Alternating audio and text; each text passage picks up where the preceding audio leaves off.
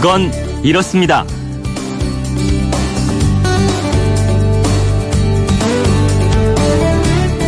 안녕하십니까, 오승훈입니다. 한 국가를 상징하는 대표적인 표식이죠. 십구 세기와 이십 세기를 거치면서 많은 국가들이 다른 나라와 관계를 맺으면서 채택한 것, 국기입니다. 우리나라도 멋지고 독특한 국기를 갖고 있죠. 잘 아시는 태극기. 이 태극기는 언제 처음 쓰였고 누가 만들었을까요?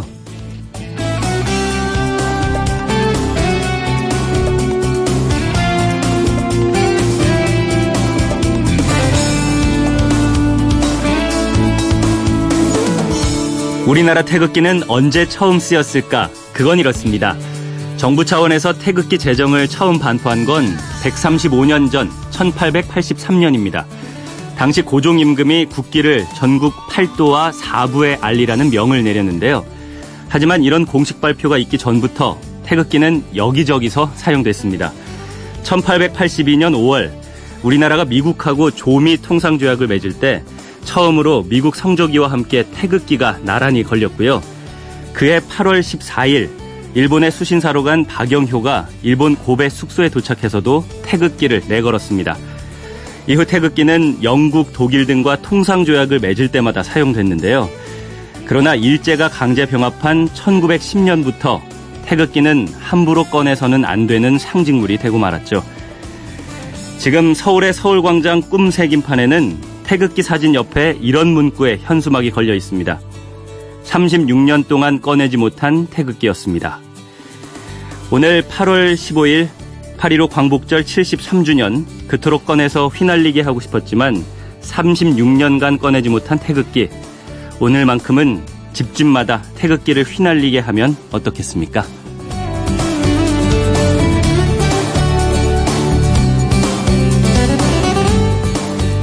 팔월 십오일 수요일 광복절 아침에 그건 이렇습니다. 오승훈입니다. 천구백사십오 년 팔월 십오일 해방 이후에 거리로 쏟아져 나온 군중들은 거의 종이 태극기를 들고 있었다고 합니다. 급하게 모양만 적당히 만든 태극기를 들고 나오거나 일본 일장기에 푸른 물을 들이고 사괴도 그리지 못한 종이 깃발을 들고 나오기도 했는데요. 거리로 뛰쳐나온 당시의 군중들이 가졌던 마음의 반, 아니 반의 반이라도 오늘 느껴봤으면 합니다. 자, 오늘도 우리에게 힘이 되는 스포츠 소식부터 들어보겠습니다. 김태범 스포츠캐스터입니다. 안녕하세요. 네, 안녕하세요. 김태범입니다. 네, 오늘은 어떤 스포츠 소식을 준비하셨나요? 오늘이 광복절이잖아요. 그래서 저도 오늘은 광복절과 관련한 스포츠 이야기로 시작해보려고 합니다. 예. 광복절 하면 스포츠에서 떠올리게 되는 게 바로 한일전인 것 같아요. 예, 그렇습니다. 예, 스포츠에서 일본과 경기를 하게 되면 선수들이나 보는 사람들이나 할 것 없이 뭔가 꼭 이겨야 한다는 어떤 부담감, 책임감 이런 것도 커지고요. 네, 이겼으면 좋겠다는 바람이 있죠. 예, 그러다 보니까 승부의 결과에도 민감해지고요. 네. 여러 가지로 의미가 더해지는 것 같은데요. 오승훈 아나운서님은 역대 한일전 중에서 특별히 기억에 남는 한일전이 있으세요? 저는 축구 그 후지산이 무너집니다 하는 거 있잖아요. 일본에서. 아, 예. 도쿄대첩. 도쿄대첩 기억납니다. 예. 아, 오늘 저랑 뭔가 좀 통하는 게 있으신 아, 것 같아요. 그렇습니까? 네. 예. 제가 오늘 축구 소식을 준비하면서 음. 저도 축구에서의 한일전에 대한 기억을 떠올려 봤는데 말씀 주신 대로 천구백구십팔 년 프랑스 월드컵 아시아 최종 예선 때였죠. 네. 그 이민성 선수 중거리 역전 결승골이 터졌던 도쿄대첩. 네. 네.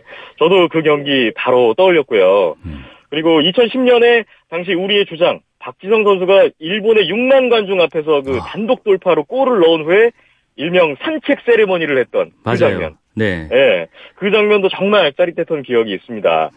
그리고 또 이천십이 년 런던 올림픽 때 일본과의 삼, 사위전이 있었어요. 네. 그때 경기하는 날이 또 광복절 거의 삼, 사일 전이었던 걸로 기억하는데 음. 그때 우리가 일본을 이 대 영으로 이기고 한국 축구 올림픽 최초의 메달을 따냈던 그 감격적인 순간이 아니요. 아직도 생생하게 남아 있습니다. 예.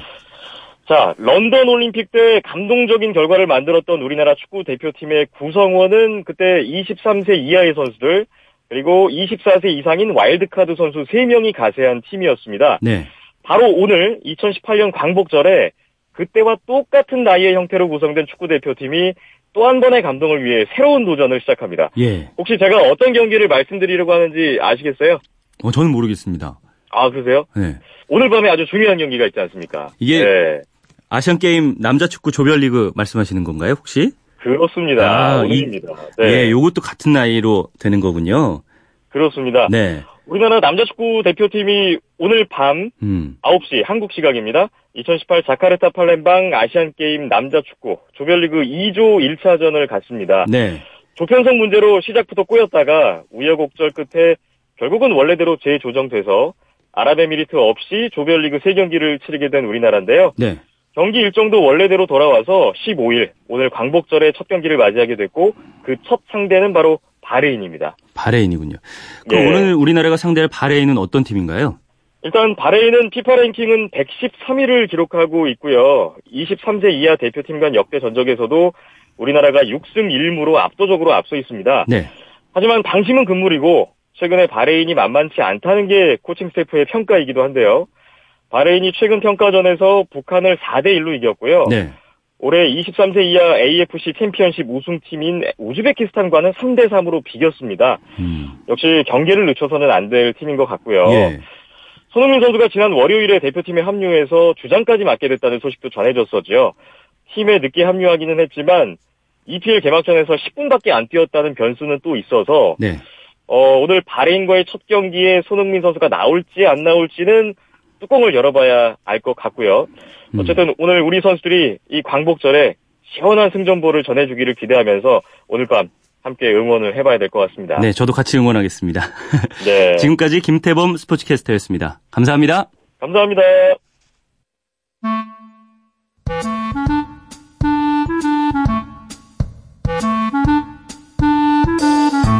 오늘을 꽉 채워줄 생활 정보를 알려드립니다. 오늘을 채우는 여자 배아량 리포터 나와 있습니다. 안녕하세요. 네, 안녕하세요. 네, 오늘은 어떤 생활 정보를 알려주시나요? 독립, 사전적으로는 한 나라나 단체가 대내외적으로 완전한 주권을 행사하는 능력을 가진다라는 뜻인데요. 네. 이 뜻 뒤에는 수많은 독립투사들의 항쟁과 고통이 뒤따랐죠. 그 값진 단어처럼 오늘은 참 의미가 깊은 날인데요. 네. 팔월 십오일 광복절이 오기까지 독립운동가들의 발자취를 따라가 볼 수 있는 곳은 어딘지, 어떤 행사들이 진행되는지 한번 알려드릴게요. 음, 광복절의 의미를 되새길 수 있는 곳은 어떤 곳이 있나요? 우선 서울에서는 효창공원이 가까이 있습니다. 예. 효창공원은 그냥 공원과는 좀 의미가 달라요. 이곳에는 독립운동가 일곱 명이 영면하고 있는데요.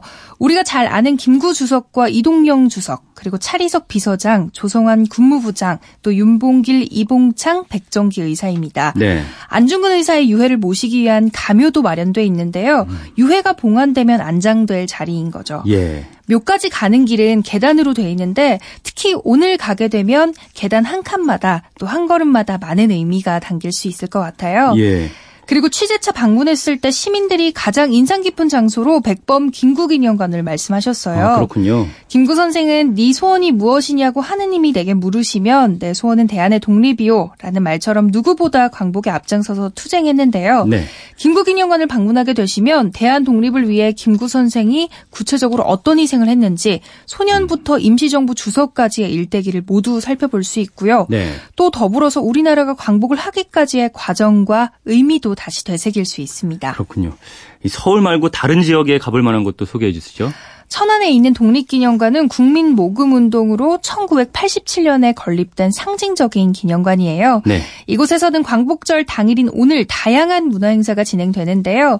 우선 지난해에 이어서 제삼 회 독립운동 국제영화제가 열리고요. 오후 열두 시에는 공군 블랙이글스의 광복 칠십삼 주년 축하 비행이 펼쳐집니다. 예. 이것 말고도 태극기 바로 알기 스티커 붙이기, 캘리그래피 써주기, 역사 인물 배지 만들기, 나도 광복군 등 열한 가지의 체험 행사도 진행되고요. 음. 나라사랑, 타악 퍼포먼스 등의 경축 행사도 열려요. 네. 오늘은 주차비가 무료거든요. 홈페이지에 자세한 정보가 나와 있으니까요. 가까이 계시다면 방문하셔서 가족들과 의미 있게 광복절 보내시는 것도 좋을 것 같습니다. 맞습니다. 부산에는 광복기념관이 있습니다. 네. 이곳에서는 천팔백칠십육 년 부산항 개항 이후부터 광복하기까지 일제 침략에 항거한 부산 지역 독립운동의 역사를 확인할 수 있는데요. 음. 특히 삼 일 독립만세운동의 역사, 노동운동의 전개, 일제 말기 학생들의 독립운동, 또 광복의 순으로 한눈에 순차적인 역사를 볼 수 있어요. 예. 또 이천칠 년 설치된 위패봉안소에는 순국선열 사십 위, 애국지사 삼백구십칠 위로 총 사백삼십칠 위의 위패가 봉안돼 있기 때문에 독립운동가들의 민족정신도 느낄 수 있는 거죠. 음. 그리고 천구백칠 년에는 나랏빚 천삼백만 원을 갚기 위해서 대구에서 국채보상운동이 일어났는데요. 아, 예. 이 역사 기록을 모아둔 국채보상운동 기념관이 대구에 있어요. 그렇군요. 국채보상운동 기록물은 이천십칠 년 시월에 유네스코 세계기록유산으로도 등재됐거든요. 네. 이곳에서는 일제의 탄압 속에서 우리가 어떤 우여곡절을 겪었는지 다시 한번 생각해 볼 수 있을 것 음, 같아요. 기회가 되신다면 다들 한 번씩 가보면 좋겠네요. 네, 그리고 또 대전에서는요. 어제부터 예. 십육 일까지 독립유공자 그 유족은 시내버스를 무료로 이용할 수 있는데요. 네. 여기에 해당되신다면 시내버스 타셔서 독립유공자증이나 독립유공자 유족증을 제시하면 됩니다. 음. 동반자 한 명까지 포함해서 되는 거고요. 예. 대전 도시철도도 내일까지는 무료로 이용할 수 있고요. 마찬가지로 영무원에게 독립유공자증이나 유족증 제시하면 우대권을 받으실 수 있습니다. 네. 그리고 한강에서는 비경쟁 자전거 대회인 이천십팔 한강 자전거 한 바퀴 행사가 개최되는데요. 음. 코스는 사십 킬로미터로 약 네 시간이 소요되는 몽땅 코스와 십오 킬로미터 두 시간 정도 걸리는 가족 코스 중에 하나를 선택하면 되고요. 네. 백 명이 스무 개 조를 이뤄서 조별로 배정된 자전거 전문 리더를 따라서 주행하는 방식으로 진행됩니다. 참가비는 만 원이고요. 네. 참가하시려면 자전거와 안전모를 꼭 지참하셔야 해요. 자전거가 없다면 현장에서 빌릴 수 있는 거고요. 예. 근데 이게요. 경품이 푸짐합니다. 어, 어떤 것들이 있습니까? 기능성 티셔츠, 자전거 헬멧, 스포츠 가방, 전기차 이용권 등이 준비되어 있거든요. 음. 신청 못했다 했는데 아쉽다 하는 분들은 걱정 마세요. 오늘 오전 아홉 시까지 여의도 멀티플라자 옆 접수처에서 접수할 수 있거든요. 네. 가족과 한강에서 광복절 의미도 되새기는 것도 그 나름의 의미가 또 있을 것 같습니다. 네. 광복절 행사 부터 뭐 자전거 행사까지 다양한 행사들이 진행이 되네요. 오늘을 알차게 채울 꽉 찬 정보였습니다. 지금까지 오늘을 채우는 여자 배아량 리포터였습니다. 감사합니다. 네, 감사합니다. 에스유브이의 다이내믹에 대한 현대자동차 정동훈 연구원의 생각은? 때려박는 게 다이내믹이 아니거든요. 문제는 올라가는 알피엠 반들이 아니라 상황에 맞게 변속이 잘 제어되고 있느냐죠. 투싼의 다이내믹은 이러한 셈이람일 것 같고요. 밸런스드 다이내믹, 투싼 페이스리프트 출시, 현대자동차.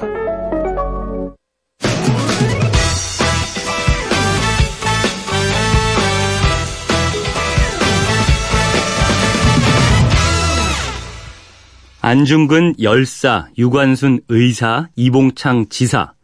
뭔가 좀 안 어울리고 이상하죠? 안중근 의사, 유관순 열사, 이봉창 의사 이렇게 해야 어울릴 것 같은데 말이죠. 청취자분들이 주시는 질문 중에 이런 게 있습니다.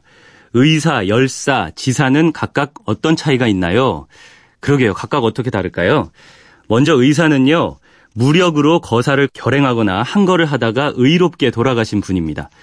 안중근 의사, 이봉창 의사 같은 분들이죠. 열사는 비폭력적인 방법으로 맨몸으로 저항하면서 자신의 뜻, 지조를 지키신 분입니다. 유관순 열사, 이준 열사를 떠올리시면 얼른 이해가 되실 겁니다. 마지막으로 지사는 나라와 민족을 위해서 제 몸을 바쳐 일하려는 뜻을 가진 분이고요. 지사는 의사, 열사와 달리 살아있을 때도 붙일 수 있는 호칭입니다. 그리고 순국선열은 독립을 위해서 일제에 항거하거나 순국한 분들, 돌아가신 분들을 일컫는 말인데요. 오늘 우리가 이렇게 마음껏 숨쉬고 자유를 누릴 수 있는 것, 수많은 순국선열과 애국지사 덕분 아니겠습니까? 절체절명의 위기와 역경 속에서도 광복, 해방이라는 희망을 버리지 않고 목숨까지 바친 이분들의 숭고한 정신을 자주 생각하고 기리는 것이 후손들의 도리겠죠. 잠시 후 궁금증이 지식이 되는 아하에서는 우리나라와 비슷한 시기에 독립한 나라들을 알아보겠고요. 우리한테는 광복절인 팔월 십오일 오늘, 일본에는 어떤 날일까요? 일본의 팔 일오 오늘의 키워드 인터뷰로 짚어보겠습니다. 그건 이렇습니다. 오승훈입니다. 저는 잠시 후에 돌아오겠습니다.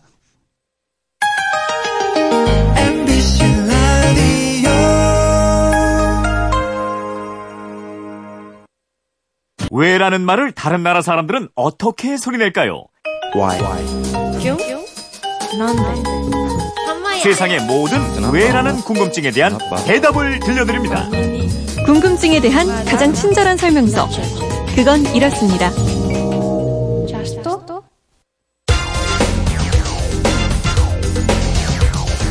궁금증이 지식이 되는 아하.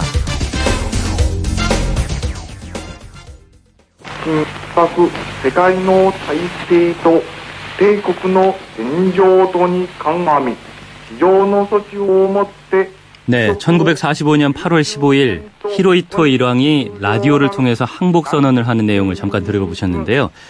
휴대폰 뒷번호 구삼이육 쓰시는 분이 이런 문자를 보내주셨어요. 우리나라가 일제에서 해방된 팔일오가 다가옵니다. 천구백사십오년 이차 세계대전과 태평양 전쟁이 끝나면서 우리나라가 해방을 맞았는데요. 우리나라와 비슷한 시기에 독립한 나라들도 많을 것 같은데 어떤 나라들이 있나요? 하셨습니다. 궁금증 해결사 엠비씨 이영은 아나운서한테 한번 물어보겠습니다. 안녕하세요. 안녕하세요. 네, 오늘이 팔일오 해방 칠십삼주년 되는 날인데 천구백사십오년 당시의 정세를 먼저 살필 필요가 있을 것 같아요. 네, 천구백사십오년은요. 이십 세기 백년을 통틀어서 가장 역사적인 해라고 할 수 있습니다. 네. 무려 오천만 명의 사상자를 낸 이차 세계대전이 끝났고요. 이로 인해서 유럽, 아시아를 비롯한 세계 곳곳의 국경이 재정비되면서 세계 지도의 모습도 많이 바뀐 해입니다. 네, 그 이차 세계대전에서 승리한 나라들의 영향력이 커지면서 세계 정치 지형도도 많이 달라졌죠? 그렇습니다. 그 시초가 된 회담이요. 천구백사십오년 이월 소련의 휴양도시 얄타에서 열린 얄타 회담 이었습니다. 네. 미국, 영국, 소련 이 세 개 연합국 대표들인 루스벨트, 처칠, 스탈린이 모여서 전쟁이 끝난 이후에 유럽과 아시아 등의 체제 등을 논의했습니다. 그때는 아직 전쟁이 끝나지 않았을 때죠? 네, 근데 승전이 거의 확실하던 상황이었기 때문에 미리 만나서 누가 어디를 차지할 거냐 이런 걸 논의한 건데요. 네. 미국은 유럽 등에서 가장 강력한 영향력을 행사하게 됐고요. 소련은 대일본전에 참전하겠다는 약속을 하고 실제 참전한 대가로 나중에 일본 북쪽의 쿠릴열도와 폴란드 영토 일부 그리고 지금은 에스토니아, 라트비아 등으로 독립한 발트해의 연안국들을 손에 넣게 됐습니다. 이 얄타 회담에서 우리 한반도의 운명도 결정됐잖아요. 그렇습니다. 이 강대국들은 일본과의 전쟁이 끝나면 일제가 강점하던 한반도를 바로 독립시키지 않고 삼팔선으로 나눠서 신탁 통치를 하자고 의견을 모았어요. 네. 그래서 팔월 십오일 일본 히로히토 일왕이 라디오 방송을 통해 항복 선언을 하자 삼팔선 이북에는 소련의 붉은 군대가 음. 삼팔선 이남에는 미군이 각각 진출해서 군정을 하게 됐죠. 음, 그러니까 천구백사십오년 팔월 십오일에 마침내 해방이 됐다고 많은 시민들이 거리로 몰려 나왔지만 완전한 독립은 아니었던 거예요. 네, 독립선언을 하긴 했지만 일제가 점령했던 땅을 소련과 미국이 다시 점령한 거니까요. 네. 그러다가 삼년 후 천구백사십팔년에 유엔이 한반도 전역을 대상으로 총선을 치르자고 했지만요. 북한 지도자 김일성이 반대를 해요. 그래서 오월 십일 남한만의 단독 총선이 있었고요. 결국 팔월 십오일 남한이 대한민국이라는 이름으로 독립을 하게 됩니다. 그리고 곧바로 북한도 국가 설립을 선포하잖아요. 네, 그게 구월 구일입니다. 김일성을 주석으로 하는 조선민주주의 인민공화국 수립을 선포했고요. 네. 잘 아시는 것처럼 천구백오십년 유월 북한의 침공으로 삼년간의 전쟁도 벌어집니다. 네, 우리 민족에는 그야말로 격동의 시기였는데 우리와 비슷한 시기에 독립을 하거나 국가를 수립한 나라들 어떤 나라들이 있을까요? 어, 우선 천구백사십오년부터 이렇게 차례대로 보면요. 네. 우리나라에 이어 팔월 십칠일에 인도네시아가 독립선언을 해요. 음. 인도네시아는 네덜란드의 지배를 받다가 이차 대전 중에 일본의 지배를 잠깐 받았는데요. 네. 일본이 패망선언을 하니까 이틀 후에 곧바로 독립선언을 한 거예요. 음. 그래서 팔월 십칠일이 인도네시아 독립기념일인데요. 순순히 물러나지 않는 네덜란드와 무장투쟁을 벌였고 유엔의 음. 중재로 천구백사십구년 십이월이 돼서야 완전히 독립했습니다. 아, 곧 아시안게임이 열린 인도네시아가 우리와 비슷한 시기에 독립선언을 했군요. 네, 또 한 달 후 구월에는 베트남이 나섭니다. 음. 프랑스의 식민 지배를 받는 동안에도 베트남은 계속 독립운동을 벌였고요. 네. 한때 일본의 지배를 받기도 했는데요. 전쟁이 끝나고 구월 이일 베트남의 국부로 불리는 호치민이 독립을 선언하고 베트남 민주공화국의 수립을 선언합니다. 음, 하지만 프랑스가 이 베트남의 독립을 바로 인정하지 않았던 것 같은데요. 맞습니다. 그래서 베트남과 프랑스는요. 제일차 인도차이나 전쟁을 벌입니다. 천구백오십사년까지 무려 팔년 동안 이어진 전쟁 끝에 프랑스군이 철수를 했는데요. 하지만 베트남은 남북으로 분단이 됩니다. 북쪽엔 호치민이 공산국가 베트남 민주공화국을 수립했고요. 네. 남쪽에는 미국의 지원을 받은 베트남 공화국이 탄생하게 됩니다. 음, 그러다가 베트남전이 벌어지고 미국하고 오랫동안 전쟁을 또 하죠. 네, 그렇습니다. 그리고 이듬해인 천구백사십육년에 독립을 선포하는 나라는 필리핀입니다. 네. 필리핀은 무려 삼백년 동안이나 에스파냐, 스페인의 지배를 받다가 다시 미국의 지배를 받았는데요. 음. 천구백사십육년에 독립을 선포하긴 했지만 이후에도 오랫동안 미 해군과 공군 기지가 수백 킬로만에 남아 있었죠. 음. 인도네시아, 베트남, 필리핀 알아봤고요. 그 다음은요? 더 서쪽으로 가면 나오는 파키스탄과 인도입니다. 네. 인도는 천팔백오십칠 년부터 영국의 식민 지배를 받았는데요. 이 차 대전을 거치면서 영국의 국력이 많이 쇠퇴했고 인도를 독립시키기로 했습니다. 네. 인도의 독립 요구도 거세졌고요. 그래서 주민들이 거의 이슬람교인 파키스탄과 인도를 분리해서 독립시키는 방안을 제시했고 인도 국민회의가 이 제안을 수락했어요. 음, 그러면 두 나라는 독립일이 같은 건가요? 아닙니다. 파키스탄이 천구백사십칠 년 팔월 십사일에 독립했고요. 인도는 이튿날인 팔월 십오일에 독립했습니다. 하루 차이군요. 네. 하지만 두 나라는 앙숙 관계여서 천구백사십칠 년 시월부터 천구백구십구 년까지 네 차례나 전쟁을 벌였고요. 두 나라 모두 핵무기를 보유하고 있습니다. 네, 이렇게 천구백사십칠 년에 독립한 나라까지 알아봤고 그 다음에 천구백사십팔 년에는요? 네, 인도 차남단에 자리 잡은 섬나라 실론이라고 불렸던 스리랑카가 이월에 독립했고요. 네. 오월 십사일에는 이스라엘이 이른바 시오니즘 원리에 따라 건국을 했습니다. 음, 이스라엘 건국 이후에 중동 지역에는 전쟁이랑 분쟁이 끊이지 않았죠? 네, 이 지역에 살고 있던 팔레스타인 사람들과 아랍 국가들이 이스라엘의 건립을 즉각 반대했고 이스라엘도 영국과 미국 등을 등엽고 강하게 대응했기 때문인데요. 네. 천구백사십팔 년 일 차 중동전쟁, 천구백오십육 년 수에즈 운하 위기, 천구백육십칠 년에 육일 전쟁 등의 전쟁이 차례로 일어났습니다. 소위 말하는 이 중동의 화약고가 천구백사십팔 년에 비롯된 거군요. 네. 그리고 아까 말씀드렸듯이 천구백사십팔 년 팔월 십오일 음. 대한민국이 신탁 통치에서 벗어나 독립을 했고요. 네. 북한은 구월 구일 독립국가를 선언했습니다. 중국도 우리나라처럼 일본의 식민 통치를 받았는데 중국은 어떻게 됐습니까? 어, 중국은 일본이 패망선언을 한 후에 국공내전이 벌어졌습니다. 국민당 세력과 공산당 세력이 치열하게 내전을 벌였는데요. 네. 결국 천구백사십구 년에 공산주의자들이 베이징을 비롯한 주요 지역을 손에 두었습니다. 음. 그래서 천구백사십구 년 시월 일일 모택동이 중화인민공화국 수립을 선포합니다. 내전에서 진 국민당 세력은 대만으로 빠져나왔죠? 네, 십이월에 장제스와 국민당군이 중국 본토에서 타이완섬 대만으로 빠져나왔고요. 장제스는 임시 수도에 타이베이라는 이름을 붙였습니다. 네. 대만 섬은 십칠 세기부터 네덜란드, 청나라, 일본 등의 식민지 통치를 받던 곳이었는데요. 음. 국민당 정부가 정권을 장악해서 공산화 등 중국과 대립각을 세워왔죠. 그렇군요. 천구백사십오 년부터 천구백사십구 년까지 우리처럼 아픈 역사를 갖고 있는 나라들이 많이 독립을 하고 건국을 했군요. 어, 구삼이육 님 궁금증이 좀 풀리셨나요? 덕분에 저도 새로운 내용을 잘 알게 됐고요. 선물 보내드리겠습니다. 이영은 아나운서, 이분처럼 궁금증이 있는 분들 어떻게 하면 되는지 알려주세요. 네, 그건 이렇습니다. 인터넷 게시판이나 엠비씨 미니 아니면 휴대폰 문자 샵 팔공공일 번으로 보내주시면 됩니다. 문자 보내실 때는 미니는 공짜지만 휴대폰은 짧은 건 오십 원, 긴 건 백 원의 이용료가 있습니다. 네, 지금까지 궁금증이 지식이 되는 아하, 이영은 아나운서였습니다. 내일 또 뵙죠. 감사합니다.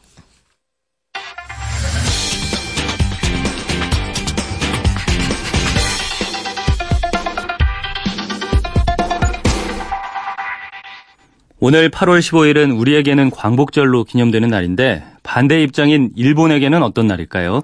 궁금한 키워드를 알아보는 키워드 인터뷰 코너, 오늘의 키워드 일본의 팔점십오에 대해서 강응천 작가와 이야기 나눠보겠습니다. 안녕하세요. 네, 안녕하십니까. 예, 천구백사십오 년 팔월 십오일로 돌아가 보면요. 어, 이날은 한국과 일본 두 나라의 분위기와 모습이 극명하게 갈린 날인 텐데 어땠습니까? 예, 팔월 십오일 하면은 사실은 일본이 항복을 결정한 날은 아니고요. 그 전날인 팔월 십사일 날, 어, 미국과 소련 등 연합국이 제시했던 포츠담 네. 선언, 그러니까 일본이 무조건 항복을 하라는 그 선언을 받아들인 날이 그 전날 십사일인데, 네. 그걸 이제 오금 방송이라고 해가지고 천황의 목소리로 발표한 날, 그러니까 방송으로 이제 전국에 우리나라까지 포함해서 예. 어, 방송을 한 날이 팔월 십오일이죠. 그래서 이제 우리도 이 팔월 십오일을 그 광복절로 삼고 있고, 네. 일본도 이 날을 뭐 종전 기념일이니 뭐 이제 평화의 날이니 이렇게 이제 기념일로 삼고 있는데요. 분위기는 당연히 우리하고는 정반대였죠. 어, 천황이 그 발표를 하는 순간에조차도, 예. 어, 일본 천황 황궁에서는 쿠데타가 일어나고 있었어요. 그러니까 일반 군인들이 항복을 절대로 인정할 수 없다면서 뭐, 저, 사령관을 죽이고 어. 황궁을 이제 공포 분위기로 몰아가는 뭐 이런 상황이었었고 예. 천황을 지지하는 사람들조차도 서로 이제 할복을 하고 음. 뭐 이제 그 이 곡을 하고 뭐 이런 그야말로 나라가 망하는 거에 준하는 그런 이제 그 슬픔의 분위기가 일본 전역을 휩쓸고 있었기 때문에 음. 어 당시 우리가 뭐 태극기가 미처 준비 안 돼가지고 일장기에다 급히 이렇게 궤를 그려가지고 갖고 나왔다는 이야기 많이 듣고 있지 않습니까? 그만큼 예. 우리는 경황이 없는 가운데서도 매우 흥분하고 좋아했었는데 그 정반대의 분위기가 일본 열도를 뒤덮고 있었다고 생각하면 되실 것 같습니다. 아, 그러면 일본 일반 국민들은 반대를 주로 하는 분위기였는데도 일왕이 이렇게 항복을 한 이유는 뭔가요? 반대를 주로 하는 분위기였다기보다는 예. 이 상황을 잘 몰랐던 거죠. 다만 이제 히로시마와 나가사키에 음. 어, 핵폭탄이 터진 그 상황은 이제 이미 다 전파가 됐기 때문에 어쩔 수 없다는 건 알고 있었고 예. 일본 국민들과 일본 정부도 화평파와 저항파가 나눠져가지고 끝까지 싸우고 있었습니다. 다만 음. 일본이라는 국가가 결국 이제 패전을 하고 예. 천황이라는 그 신격화된 존재가 그 외국 사람들에 대해서 항복을 선하는 방송이 어, 이 전국으로 이 메아리 치자, 그거에 대한 이제 슬픔과 그걸 이제 억누를 수 없었던 거고, 일본 천황은 현실적인 판단을 할 수밖에 없었던 거죠. 네. 어, 그, 우리가 잘 알다시피 나가사키와 히로시마에 터진 그 핵폭탄의 위력은 어마어마하지 않았습니까? 예. 더 이상 버틸 수 없었던 거죠. 예, 말씀하신 그 원폭이 천구백사십오 년 오월쯤에 아마 연합군의 승리로 끝나는데 도움이 된 거고요. 근데 말씀하신 네. 대로 일본은 그걸 다 알면서도 팔월까지도 전쟁을 이어가려고 했던 거예요? 예, 원폭은 이제 오월이 아니고 팔월 어 육 일과 구 일이었었는데요. 네네. 이제 오월 달에 일어난 건 독일의 항복이었죠. 그러니까 일본은 아, 독일과 예. 동맹을 맺고 전쟁을 같이 수행하려 했던 추축국의 일원이었거든요. 음. 근데 아무래도 그 일본보다는 독일이 전쟁을 주도해 나가는 측면이 있었는데 유럽에서 독일이 이미 오월 달에 항복을 해버렸는데 예. 그러나 일본은 당시 미국과 태평양 전쟁을 계속 수행 중이었고 중국에도 여전히 막강한 군대가 주둔을 해서 중국에 상당히 많은 부분을 차지하고 있었습니다. 예. 그래서 일본은 독일이 항복한 시점에서도 아직 그 자신들이 전쟁에 지고 있다는 생각은 하지 못했고 대동아 공영권이라고 해가지고 심지어는 중국뿐 아니라 동남아시아 일대 까지도 자신들이 다 장악을 하고 있었거든요. 예. 그렇기 때문에 오월 시점에서 일본은 전세가 이제 많이 불리해질 거라는 거를 알긴 알았지만 패전에 대한 생각은 그때까지는 그렇게 심하게는 하지 않았던 것으로 판단되고 있습니다. 아, 그랬군요. 그럼 뭐 국제 제재 같은 건 없었습니까? 국제 제재는 당연히 있었죠. 제재가 아니라 이제 전쟁을 계속 밀어붙이는 거고 네. 어, 미국과 어, 영국 등의 연합군은 이미 어, 독일이 항복하기 전에도 소련의 스탈린을 불러다 놓고 야 이제 좀 있으면 독일이 항복할 테니까 음. 너희 그동안 독일과 싸우느라고 수고했다. 그런데 이제 독일이 항복하면은 유럽에서 싸울 필요가 없어졌으니까 지금 우리가 태평양에서 일본과 싸우는 게 너무 힘들다. 네. 그러니까 소련 너희들도 좀 이제 아시아 쪽으로 군대를 돌려가지고 우리를 도와다오 해서 소련이 어, 일본과 싸우는데 참전할 거라는 건 이미 예정돼 있었습니다. 그러니까 네. 일본의 상황은 굉장히 힘들어지는 거죠. 이제 독일과 싸우는 걸 멈춘 연합국들이 모든 힘을 일본과 싸우는 데 주력을 할 테니까요. 음. 그런 상황에서 어, 일본은 여러 가지 고려를 했습니다. 어, 점점 이제 전세는 불리해지고 그러다가 칠월 달에 포츠담 선언이라는 게 나오죠. 칠월 말에 나오는데 무조건 네. 항복을 요구하는 이 선언이 나왔는데 일본은 이 상황에서 굉장히 많은 생각을 했어요. 그리고 내각 차원에서는 아, 이 포츠담 선언의 항복 조건은 우리가 들어줄 만하다. 라는 판단도 했던 것 같습니다. 근데 당시 언론의 보도라든가 나중에 그 비망록 같은 걸 보면요. 이때 조그만 에피소드가 있는데 예. 당시 일본 내각의 간타로 스즈키라는 수상이 좀 나이가 많은 사람이었는데 포츠담 선언에 대해서 자신들의 태도를 묻는 어, 질문에 대해서 이렇게 대답을 했는데 모쿠사츠라는 단어를 썼다고 합니다. 이 모쿠사츠는 좀 애매한 표현인데 이거는 당분간 발표를 미루겠다라는 뜻도 있고 네. 아예 무시한다는 뜻도 있는데 일본 언론에서는 선정적으로 그 무시한다라는 쪽으로 이걸 해석을 해버린 겁니다. 그러니까 포츠담 선언을 좀 두고 보겠다. 음. 그러니까 항복의 여지가 있는 걸로 내각은 생각하고 있었는데 대외적으로는 포츠담 선언을 무시한다라고 공표가 돼버린 거예요. 그러니까 네네. 미국과 영국이 아 이거 일본 안 되겠다. 그냥 끝까지 가자는 거구나라고 해가지고 미국이 원폭 결정을 하는데 예. 뭐 일익을 담당했다 이런 에피소드도 전해지고 있습니다. 그렇군요. 그러면은 일본은 이후로 이 팔월 십오일을 뭐 기념을 하고 있는 걸로 알고 있는데 어떻게 기념을 네. 하고 있습니까? 어 일본은 천구백오십이 년 강요회의에서 이날을 종전 기념일로 정했습니다. 그러니까 종전 기념일이라고 하면은 좀 같이 중립적인 표현이죠. 전쟁이 그냥 끝났다는 건데. 네. 어, 그러나 여전히 이제 종전기념일을 일본 국민들의 다수는 아쉬워하는 분위기로 이걸 맞이합니다. 아, 우리가 이길 수도 있었는데. 라는 분위기가 많고요. 어쩌면 이게 전쟁 패배 선언이나 마찬가지인 거잖아요. 예, 전쟁 패배 선언이었었고, 아, 그 전쟁을 우리가 진짜 진 게 너무 아쉽다라는 분위기가 일본을 어, 지배해 왔다라고 보는 게 맞을 것 같아요. 그래서, 예. 그, 그래서 천구백팔십사 년에는 종전기념일의 공식 명칭이 바뀌거든요. 전몰자를 추도하고 평화를 기념하는 날로 이렇게 변경합니다만, 일본 국민들 다수는 그냥 종전기념일이라는 말을 그, 저, 고수하면서, 네. 뭐, 저, 아, 우리가 전쟁을 일으켜서 좀, 그, 안 됐다. 그리고 다른 그, 전쟁에 피해를 입은 나라들에게 반성한다. 이런 의미보다는, 네. 우리가 조금만 잘했으면 이길 수 있었는데, 음. 라는 분위기 쪽이 더 강하다라고 보면 될 것 같습니다. 네. 이 팔월 십오일에도 뭐, 야스쿠니 신사 참배 이런 것들도 갖고 있나요? 그거는 항상 문제가 되는 거죠. 그러니까 예. 야스쿠니 신사라는 건 아시다시피 이 전쟁을 일으킨 일급 전범들을 신으로 모시는 것 아닙니까? 네. 그러니까 뭐, 개인 차원에서 그걸 이렇게 이제, 참배하라는 거를 갖다가 하지 말라고 할 수는 없을지 몰라도 국가 차원에서 거기에 참배하는 거는 심각한 문제거든요. 네. 만약에 그 유럽에서 나치를 뭐 신봉하는 그런 교회라든가 시설에 독일의 수상이 거기를 참배했다. 그러면은 그 영국, 프랑스 같은 데가 가만히 있겠습니까?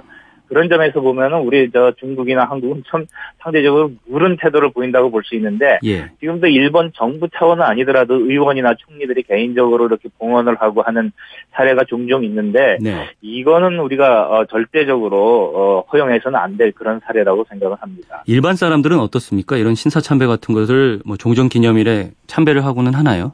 예, 팔월 십오일 즈음에 가지고 제가 이제 일본을 가본 적이 있는데요. 예. 그때쯤 되면은 어, 그 시기가 한 십 년 전쯤이었었는데, 그 국가에 관한 책들이 일단 베스트셀러에 막 오르더라고요. 그러니까 국가를 다시 생각한다. 애국적인 거를 국민들에게 이렇게 심어주는 책들이 서점에서 많이 팔리는가 하면 야스쿠니 신사에 많은 성공한 사람들이 또 참배를 합니다. 근데 전벌자들을 위로하기도 하지만, 네. 우리 국가가 어쩌다가 그 전쟁에서 이렇게 패배했는가라는 거에 대한 아쉬움에 그 이 분위기가 일본 전역을 압도하더라고요. 물론, 일부 어, 일본인들은 어, 우리가 전쟁을 일으킨 것이 잘못되었었고 그것을 반성해야 된다는 목소리도 있지만 음. 어, 제가 앞에서 말씀드린 애국적인 분위기가 좀 더 어, 우세하다 이렇게 보면 될 것 같아요. 아, 일부 말씀하신 그런 분위기들 있잖아요. 어쩌면 신사 참배에 네. 반대하는 분위기들. 이런 분위기들은 네. 뭐 최근에 만들어진 태도 변화인가요? 아니면은 천구백사십오 년 이때부터 쭉 있었던 분위기였나요? 그때부터 있었죠. 그런 양심적인 목소리가 일본 사람이라고 해서 없겠습니까? 다만 일본과 우리가 보통 독일을 비교하지 않습니까? 네. 근데 독일의 경우에는 그 뭐 반성도 많이 하고 심지어 예전에 동독 같은 경우는 자기들도 그날을 승리의 날이라고 기념을 해요. 왜냐하면 파쇼에 대해서 우리가 승리했다라는 그런 의미로 그 이제 전승기념일로 기념을 하기도 했는데 예. 이거는 뭐냐면은 독일은 정치 세력이 바뀐 거예요. 전쟁을 일으켰던 파시스트 세력이 완전히 구축이 되고 지금 독일을 통치하는 정치 세력은 그 세력과는 다른 세력인 겁니다. 그러니까 그 앞서서 이 독일을 전쟁으로 몰아가려던 이제 파시스트 세력, 나치스에 대해서 반대하는 세력이 이제 반성을 하고 유럽 전역에 대해서도 우리는 다시 전쟁을 안 일으키겠다 이렇게 이제 선언을 하는 건데 예. 일본은 근본적으로 천황이 안 바뀌었죠. 천황 제도가 그대로 유지되고 있고 기본적으로 전쟁을 일으켰던 일본의 우익 세력은 여전히 통치 세력 내부에서 하나 이익을 담당하면서 온전하고 있습니다. 이게 일본과 독일의 차이거든요. 네. 그렇기 때문에 당시에도 당연히 일본의 그 전쟁 도발을 반성해야 된다는 정치 세력도 있었고 그런 분위기도 있었지만 그런 세력들의 목소리가 굉장히 잦아들었던 거고 지금도 일부 이제 재야 시민 세력들 차원 또는 야당 차원에서 그런 목소리를 내고 있는데 그들이 이제 일본에서 권력을 잡았다거나 사회 분위기를 주도해 나가는 그런 상태가 되지 못하고 지금까지 온 거지요. 네. 어, 궁금한 건요. 이 일왕 네. 입장에서는 종전기념일이 전쟁 패배일이나 마찬가지인데 패배 선언일이요. 네. 그럼에도 네. 불구하고 기념을 하고 계속해서 기념일로 챙기고 있다는 거. 이거는 뭐 어떻게 네. 해석을 해야 되는지 잘 모르겠습니다. 그건 일단 그 전쟁을 기념한다는 것이 네. 우선은 국가적인 차원에서 이것을 패전했다라는 그 의미에서 음. 어, 이 국가를 위해서 목숨을 바친 사람들. 국가를 위해서 목숨을 바친 그 여러 이제 전몰자들, 장병들 이런 사람들을 위로한다는 그런 차원도 있고요. 아, 예. 그다음에는 이제 예, 국제적으로 볼 때는 아, 이 전쟁은 어쨌든 애석하고 잘못된 전쟁이었다라는 것을 이제 국제적으로는 표명하는 것도 있는데 내부적으로 보면은 그 천황은 예전에 완전히 신이었던 존재에서 지금 인간으로 내려온 사람 아닙니까? 그러면서 네. 일본 전체를 이끌어 나가야 되는 차원에서 일본 전체의 어떤 분위기는 아, 우리가 패배했다라는 거지만 그런 분위기를 이끌고 가면서도 그다음에 그 일본인 전체에게 그 날을 갖다가 복합적으로, 그러니까 패배이면서도 또 아쉬운 전쟁이었던 것을 기념을 이렇게 하도록 하면서 국민들을 이 통합하려는 그런 메시지로 이 날을 이제 삼는 경향이 크죠. 또 하나는 핵입니다. 그러니까 당시 원자 폭탄이 또 두 번이나 터지지 않았습니까? 예. 이것을 이제 가지고 소위 이제 일본이 평화에 좀 앞장서야 된다는 이런 메시지로, 그러니까 이걸 이제 한국에서는 너희들이 잘못해놓고 너희들이 평화의 그 주도자인 것처럼 하는 거는 좀 위선 아니냐 이렇게 비난을 하는데, 일본에서는 자신들이 많은 피해를 봤으니까 그걸 평화의 메시지로 전환을 하는 그런 이제 그 도구로 삼는 측면도 있습니다. 네, 우리는 광복절로 기념하고 있지만 일본은 피해를 부각시키거나 평화의 메시지를 전하려는 의도로 종전기념일을 기념하고 있다는 일본의 팔일오에 대해서 알아봤습니다. 지금까지 강응천 작가와 이야기 나눠봤습니다. 감사합니다. 네, 고맙습니다. 나는 우리나라가 세계에서 가장 아름다운 나라가 되기를 원한다. 백범 김구 선생의 나의 소원 중 일부인데요. 독립운동가들이 투쟁하던 그 역사부터 광복의 순간을 거쳐서 지금까지 우리는 아름다운 나라가 돼가는 과정 중에 있다고 생각합니다. 그렇게 됐으면 하는 것이 또 우리의 소원이겠죠. 오늘 끝곡 양희은의 상록수 보내드리면서 인사드리겠습니다. 지금까지 아나운서 오승훈이었고요. 저는 내일 다시 찾아오겠습니다. 광복절 아침 모두 힘내십시오.